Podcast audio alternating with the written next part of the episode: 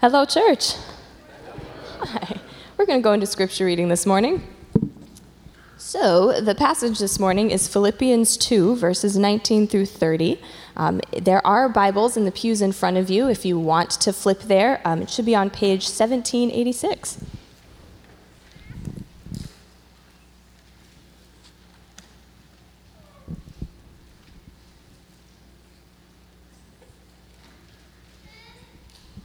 Okay, Philippians 2, starting at verse 19.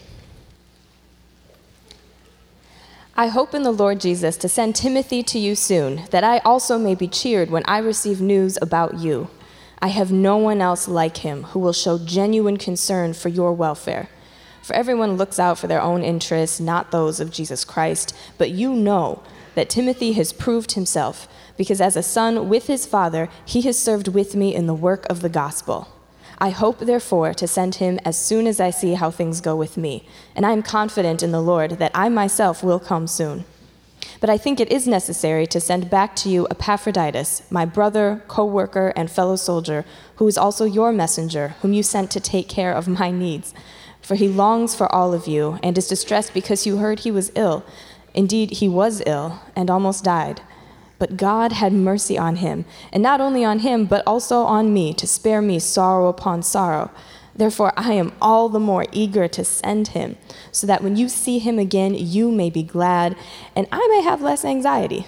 So then, welcome him in the Lord with great joy, and honor people like him, because he almost died for the work of Christ. He risked his life to make up for the help you yourselves could not give me.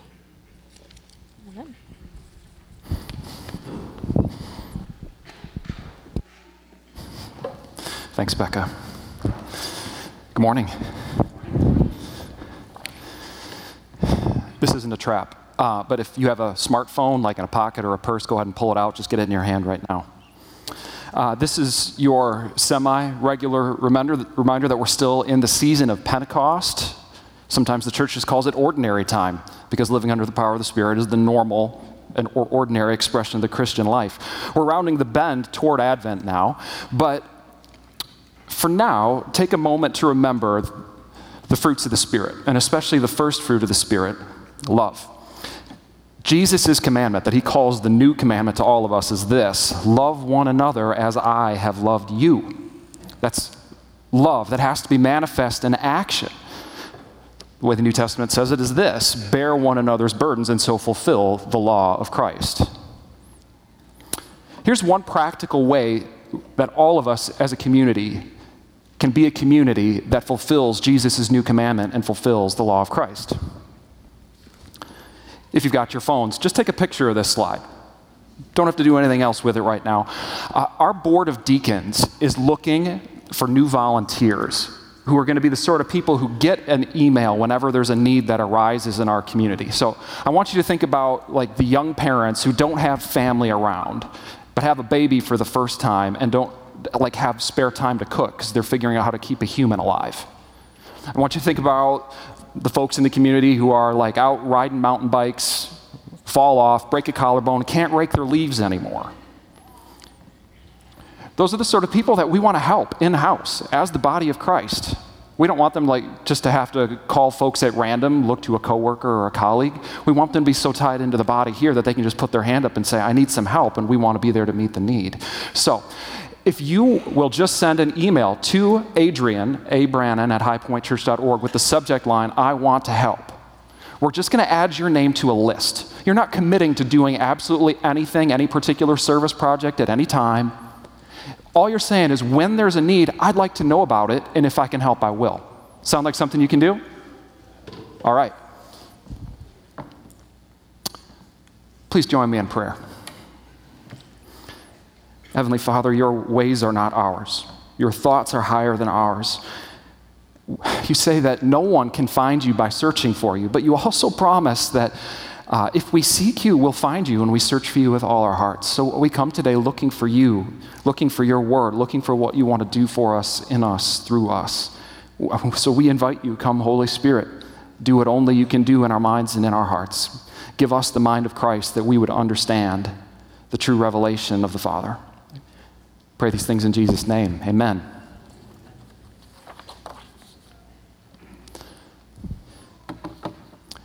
Is anyone else like me just kind of secretly skeptical whenever anything gets kind of popular? It's the reason that I've never seen Titanic or Avatar. Um, please keep listening if that's your favorite movie. I'm sorry.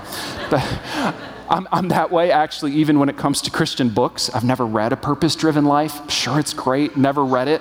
Uh, w- uh, one of my secret joys, as the kind of nerd that I am, is finding the really old devotional literature that nobody today would know existed. It's never going to make like a New York Times bestseller list. Yeah, when it comes to Christian books, I want the deep tracks, no hits. Um, so, one of those deep tracks that I've come to really appreciate. Uh, there was, there's, it's actually an Eastern Orthodox uh, book. It's really an anthology of books called the Philokalia. And it just contains some edited spiritual writings from the 4th century through the 11th century, so really old, written in other languages, but translated into English. And at the front of the English edition of the Philokalia, there's an introduction written by an Orthodox bishop. His name's Kallistos Ware. And uh, what Bishop Kallistos says is that I'm glad you're going to read this book, but here's the thing you need to remember about the Christian life. The best way to grow in the Christian life is to have spiritual parents who are guiding you in it. If you don't have those folks available, make use of every good book you can find and trust to God because He's still going to help you grow. But the very best way for you to grow as a Christian is to submit yourself to the guidance of a mature, trustworthy Christian minister. I mean, I know that that has been my experience throughout the course of my Christian life. I would not be the person that I am today if it weren't for serious, mature, godly leaders who had made years long investments in me in my teens and in my 20s. When I think back, even over like the things that I've said that have come out of my, out of my mouth in this pulpit in the short year that I've been here, I hear my father, I hear my doctoral advisor, Carl, I hear another one of my professors, Luke, and I hear my pastors from the years and years and years before me. I hear them, and I know that whoever I am today, I am, not least because of them. That's the dynamic that I want you to bear in mind when you think about the text that Becca just read. Because, on one hand, this is a part in Philippians where a lot of times those of us who read our Bibles devotionally start to kind of go off the rails a little bit. If you've been feeling the first two chapters of Philippians so far, there's some really beautiful, powerful stuff in there. God's the one who's beginning a good work in you. Paul's the one who's sticking around because he truly loves the church. Jesus is the one who submits to the will of the Father and humbles himself and takes on the nature of a servant, not for not because it's good for him, because it's good for all the people he's trying to save. And so at this point, you, you know, you're kind of rocking your chair like, yeah, that's beautiful. But then suddenly we shift to this almost like transactional business. By the way, Timothy's coming soon. Here's Epaphroditus. He's carrying this letter. I mean, what do these folks, and folks especially with oldie timey Greek names like Epaphroditus, have to do with everything that Paul's been doing up till now? I mean, it almost feels like a bit of whiplash. It's, it's a bit awkward. That's one way to read it, is just to say, well, maybe Paul nodded off and then he woke up and started writing the next thought that came to mind and it didn't really connect with what came before. That's one possibility. But here's another possibility. Maybe Paul is actually doing this on purpose. Maybe Paul has waited until right now to tell the Corinthians, here's Epaphroditus, and this is the promise Timothy is coming. I think that last reading is actually a little more likely. The truth is that if you probably asked Paul for one sentence, why are you writing Philippians? He would say, because Timothy's coming. Timothy's coming. So all of us can rest secure in that confidence today. Timothy didn't just come to the church of Philippi, God is still sending Timothy to all of us today. Before I say more about that, let's just talk a little bit about the passage. Um, I got an email in my inbox last week. There was a friend who was setting up an introduction between me and another one of his mutual friends. Any of you ever get those emails? You're just going to go like sit down for coffee with someone you never met? Yeah. The folks in Philippi might or might not really know Timothy, even though in the very beginning of the letter, chapter 1, verse 1, the names of the authors are Paul and Timothy. But Paul is sending this letter to remind the Philippians that there's this guy named Timothy out there and that he's coming to them. This, this Philippians, the book of Philippians, is really kind of like one of those emails introducing you to somebody that maybe you haven't met before.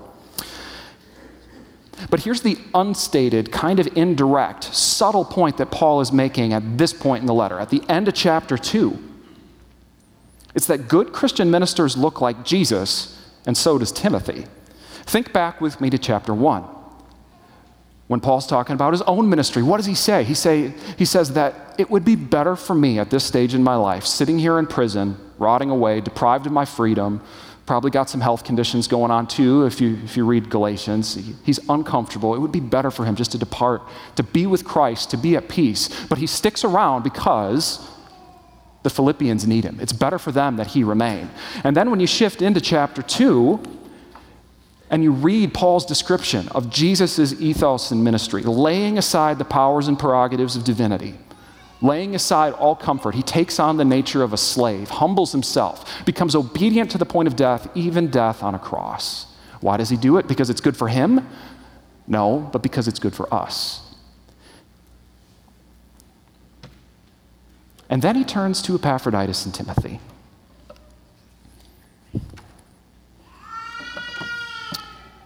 What Paul says about Timothy, there's a couple things. First off, he's someone who will show genuine concern for the welfare of the Philippians, just like Paul, just like Jesus. Timothy comes to the Philippians, or will come to the Philippians, not because it's good for him, but because the Philippians need him, especially while Paul is deprived of his freedom. While he's sitting in prison and can't come to help them, who can come to help them? Timothy can. And the Philippians ought to trust Timothy because, like Paul says in verse 22, Timothy has been with Paul like a son with his father, serving in the work of the gospel. This father son imagery would have really stood out to folks in Philippi uh, for a couple reasons. One, because this is often the way that trades get passed down within families. Whatever your occupation was in antiquity, one of the best ways to learn it was to work over the course of years, mastering it from the inside by working with your father the primary craftsman, artisan, business person, whatever. Um, that's also a metaphor that, that because it was such a common way of like passing on economic trades, that's a metaphor that people used to talk about the process of teacher and student relationships in the ancient world. Teachers, you would often just think of them as sort of being like second fathers. They're the people who are passing on this knowledge that they have, that the generation after them needs. And so they would give it, and they would give it for the good of the people who are growing up behind them. Notice also that the verb that Paul uses to describe Timothy's work is served. Uh, this wouldn't be obvious to you in English, but the, uh, the Greek verb there for served is doulo, which means really, literally, to be a slave. If, if the Greek word for slave is doulos. So that's the verbal form of what somebody does when they're a slave. They're serving, just like Paul did. What Paul calls himself in 1 verse 1 is a slave of Jesus Christ. And he says in chapter 2, verse 7, that when Jesus humbled himself to become obedient to the Father's will to the point of death, he took on the form of a slave, the form of a doulos. So when when Paul calls Timothy someone who has served with him in the gospel, what he's saying is he has become like Jesus, setting his own will aside for the good of other people. He has become like Paul, who himself imitates Jesus, setting aside his will because it's good for other people that he does it. Now, in Christian ministers, you can't really find a more valuable quality than somebody who is willing to set aside their own will to love and serve the people around them because there's, it's just one of the highest examples of Christ likeness that I can think of. This is what our Master teaches us. Loving service means looking at the people around us and deciding that their good, their benefit, is preferable to our own. And boy, that is a hard thing to teach. In fact, I'm not even sure I could teach it. I think it's one of those things that God produces in us as we persevere in discipleship. Okay, that's a little bit about Timothy. What about Epaphroditus? Look at verse 25. Who is this guy? He's someone who was sent to Paul while he's in prison by the Philippians. He's someone specifically who was sent to take care of Paul's needs, verse 25. And in doing so, verse 30, he risked his own life to make up for the help that the rest of the folks in Philippi couldn't give him. Paul's in prison, and Epaphroditus goes to Paul carrying financial help to keep Paul basically alive in prison. To make sure that Paul will have better food to eat than prison gruel, to make sure that uh, he can afford things like super expensive writing gear so that he can send letters to the churches that are under his care. I mean, writing implements in the ancient world, quills, scrolls, all of that stuff, that's about as expensive as like a MacBook Pro today. It's really hard to come by, but it's essential for the work of the ministry. When the Philippians send money to Paul in Epaphroditus' hand, they're making sure that the work of the ministry continues for all the churches that Paul has founded.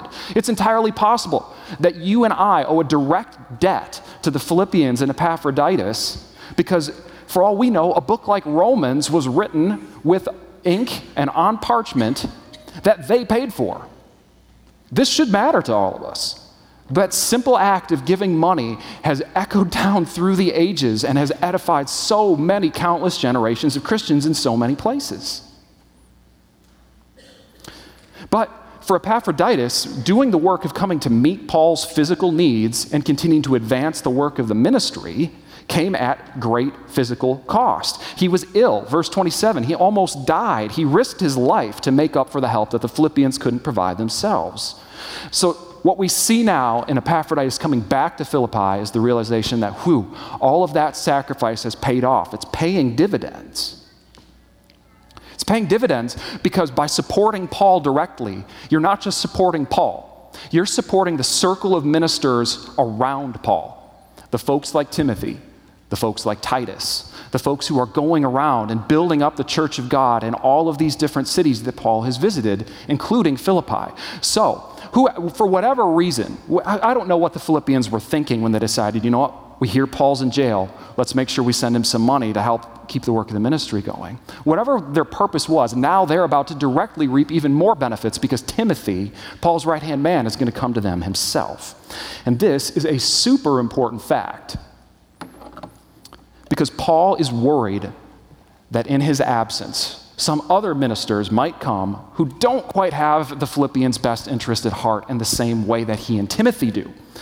What he says in verse 21 is that everyone looks out for their own interests, not those of Christ Jesus. And if you bounce back a chapter, verses, uh, chapter 1, verses 15 to 17, I'm just going to quote him. Paul says, It is true that some preach Christ out of envy and rivalry, but others out of goodwill. The latter do it out of love, knowing that I am put here for the defense of the gospel.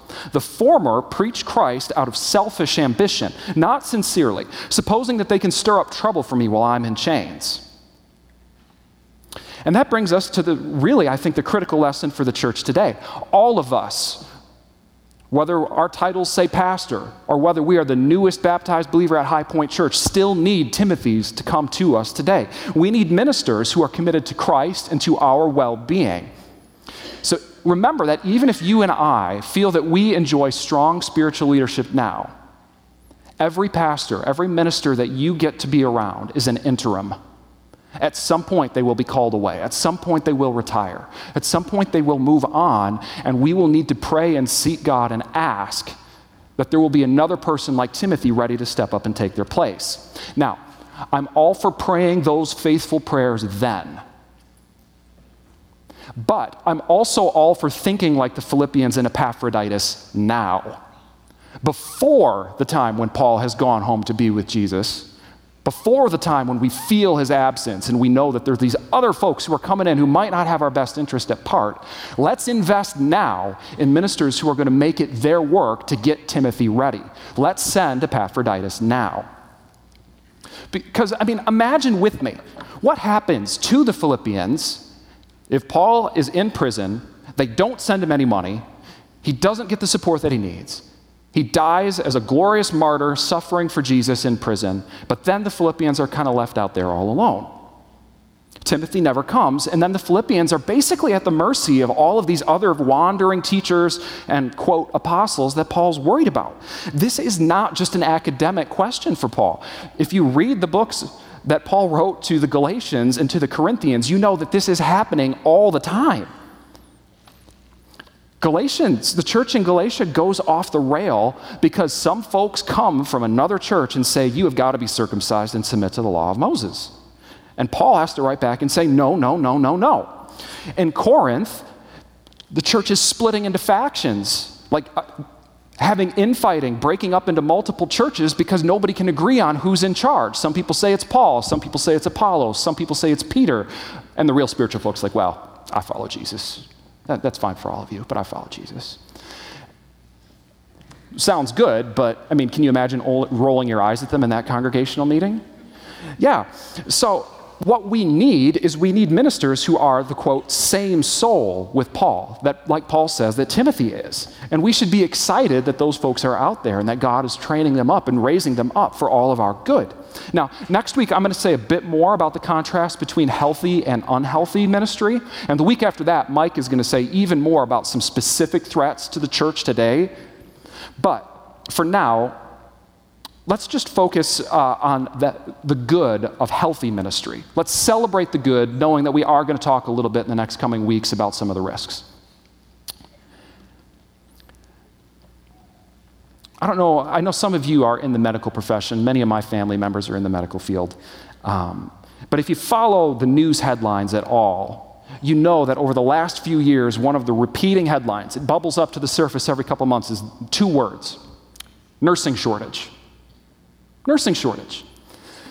And if you've been hearing about all the horror stories that have come out of these like ER wards in the last couple years, when all of these really hardworking, faithful medical teams have been given it their all, but they're just short staffed and burned out, then you'd probably think yourself, boy, I wish that we had invested in like nursing education in the years before this. Well, what if I told you that in 2016, a couple years before the pandemic, nursing schools turned away 64,000 qualified applicants that could have been in our ER, ER wards, in our trauma rooms, that could have been supporting the medical teams that are keeping us and our family members alive? Why did they turn away so many qualified applicants? They didn't want their money? No, it's because there weren't enough teachers there to train the nurses. There weren't, an, there weren't enough human resources in the schools that train nurses to raise them up to the point where they can be functioning RNs and then send them out into the field. And I hate to say this, folks, but this is actually the situation that the church is in right now. For the church right now, we're basically in the equivalent of 2016, where more people probably want and need training than we have uh, teachers to offer. Think about uh, some of the Bible colleges and seminaries out there. Now, I recognize this is probably not the sort of industry that many of you think about, so I'm going to use a couple names here. Take my word for it that these are big deals. Um, I'm just going to mention a few of the biggest seminaries in America that would produce the sort of pastors who would come and serve a church like ours in the next 75 years. There's Fuller Theological Seminary in Pasadena, California. Over the last decade, Fuller has been in such financial trouble in downtown Pasadena that they have literally tried to sell their entire physical campus to the city of Pasadena so that they can move inland away from the coast where it's going to be more affordable for them. That is not a move that a healthy institution makes. Trinity Evangelical Divinity School in Chicago. This is the one that's closest to us geographically and spiritually. We, some folks call it TEDS for the acronym. TEDS in the last year, fired six professors in order to shave $960,000 off of their budget. They didn't do it because they didn't like those professors. They did it because when their new president came, he was facing a $1.5 million annual budget shortfall every single year. So he had to get brutal, laid off some fantastic people. Still running a half a million dollar a year deficit. How long can you do that if you're a business owner? Now, here's the other end of the brutal calculus, though. Right now, Trinity, across all its degree programs, has about 500 students. If Trinity were going to break even on its budget, it would need another 600 students paying the full tuition of $14,500 a year. It would need to more than double in size just to break even, even after firing six people. And by the way, over the last 20 years, their enrollment has gone down 40%. Another seminary. This one's in Massachusetts. So we've gone from California to Chicago to the east. Gordon Conwell in Massachusetts recently did successfully sell its entire campus outside of Boston in order to move into rented quarters in Boston so they could be closer to a large population center, but they had to liquidate their most important physical asset to do it. It's a last ditch attempt to, to stay solvent. Now, I'm guessing that many of you haven't heard of these schools. There's no reason why you would have. Many of you work in other fields. But this is what you need to bear in mind when I throw these names and statistics out there. Trinity Evangelical Divinity School is where Nick Gibson went to seminary. It's where Brandon Ellis, our business administrator, studied for his graduate theological education. It's where our pastoral fellows right now, Paxton and Adam, are studying to be trained and qualified ministers of the gospel. It's where one of our current elders, Paul Young, did his graduate training. Trinity is a school that has housed like some of the most important nationally known thought leaders for the evangelical church in the last 75 years. So when I tell you about the downward trajectory in a place like Trinity, you should feel about the same way in your gut, the way I would that I would hope you would feel if you found out that like the top medical and nursing schools in America were going under. I mean, do, do any of you think that you or your loved ones will need medical care in the next 50 years? Then you should really be alarmed if you found out that the schools that train nurses and doctors are going under. Do any of you think that you or your loved ones will need wise, godly, pastoral leadership and counsel and ministry in the next 50 years. Then you should be concerned for the well being of yourselves and your families. Where are these people going to come from? When I talk about this impending crisis of pastors and ministry leaders by comparing them to nurses and doctors, I'm not just using a convenient metaphor.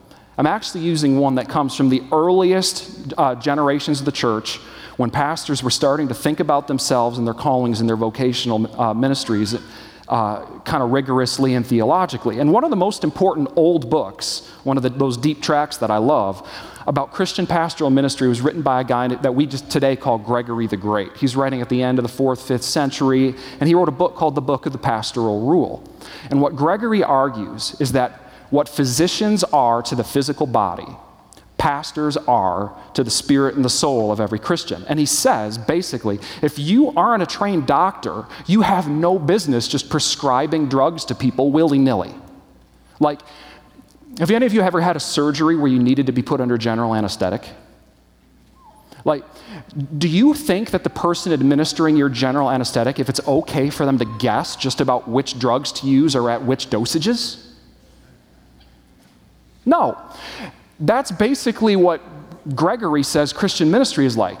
He says, if you haven't actually studied intensely to figure out what the remedies that the human soul needs are, if it's going to overcome the indwelling power of sin and grow up into the fullness of God in Christ, if you haven't actually studied that stuff to know which medicines to apply to which spiritual maladies, then you should not dare to take upon yourself the title of pastor.